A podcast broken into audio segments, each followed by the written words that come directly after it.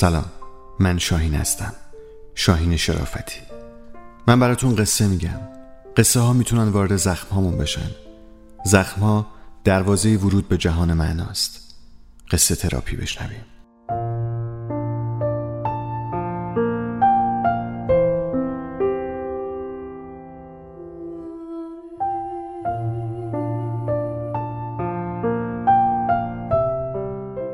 مهمترین عضو. ترجمه حسن آدینه زاده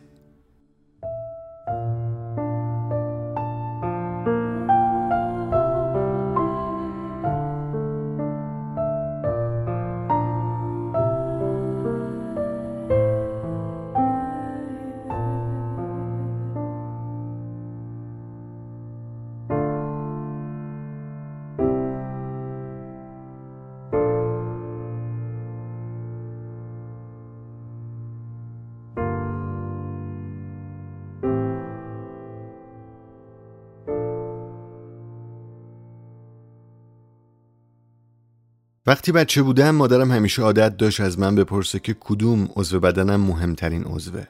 هر وقت که این سوال رو مطرح می‌کرد سعی می‌کردم جوابایی براش پیدا کنم. همیشه تصورم این بود که بالاخره یه روز جواب درست رو پیدا می‌کنم.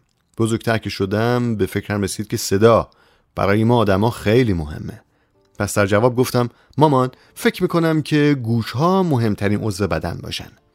مادر با لبخند گفت مطمئنی؟ اما خیلی از آدما ناشنوان. بازم فکر کن بعدا ازت می‌پرسم. مدتی گذشت. این بار قبل از اینکه مادرم سوالش رو تکرار کنه دوباره شروع کردم به فکر کردن و اینطور نتیجه گیری کردم که بالاخره جواب درست رو پیدا کردم. پس با ذوق گفتم بالاخره فهمیدم چشم. چشم از همه اعضای بدن مهمتره. مادر نگاهی به انداخت و گفت خیلی خوب داری سعی می‌کنی اما بازم جواب درست نیست. خیلی از آدما نابینا هستن. بازم برو فکر کن بعدا ازت می‌پرسم. انگار بازم اشتباه کرده بودم. اما دست از تلاش بر نداشتم تا اینکه مدتی قبل یکی از بهترین دوستان بر اثر ابتلا به یه بیماری ناشناخته از دنیا رفت. قلبم به درد اومده بود. بیقرار بودم. مدام گریه می‌کردم از خودم میپرسیدم چرا اون؟ چرا هیچ کاری از دست کسی بر نیومد؟ وقتی می‌خواستم برای آخرین بار ببینمش مادرم رو کرد به من و گفت جواب سوالتو پیدا کردی؟ از اینکه درست چنین لحظه تلخی رو انتخاب کرده بود تعجب کردم. همیشه فکر می‌کردم این یه بازی بین من و اونه. مادر که حیرت رو توی چشام به وضوح می‌دید گفت این سوال خیلی مهمه. اگه بهش جواب بدی اون وقت می‌فهمم که معنی واقعی زندگی رو درک کردی.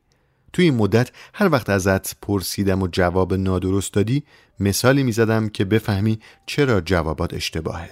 اما امروز باید درس مهمت رو یاد بگیری بعد نگاهی به من انداخت از همون نگاه ها که فقط یه مادر می‌تونه به فرزندش بندازه به چشمای خیس اشکش نگاه می‌کردم گفت مهمترین عضو بدنت شانه های توه گیج و متحیر پرسیدم چی؟ چرا مادر؟ چون سر روی اون قرار داره؟ گفت نه برای اینکه وقتی کسی ناراحته دوستت همسرت یا حتی یه غریبه وقتی غمگینه سرش رو روی شونهات می‌ذاره. وقتی کسی بار اضافی از نگرانی ها و غم زندگی به دوش می‌کشه تو اون بار رو ازش می‌گیری. هر طور که ازت برمیاد و می‌ذاری روی شونه های خودت. مبهوت بودم.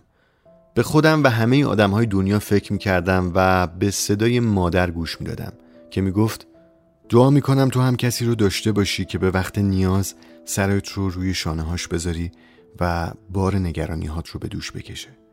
حق با اون بود. خوشبال کسایی که شانه برای برداشتن بار از روی دوش دیگران دارن.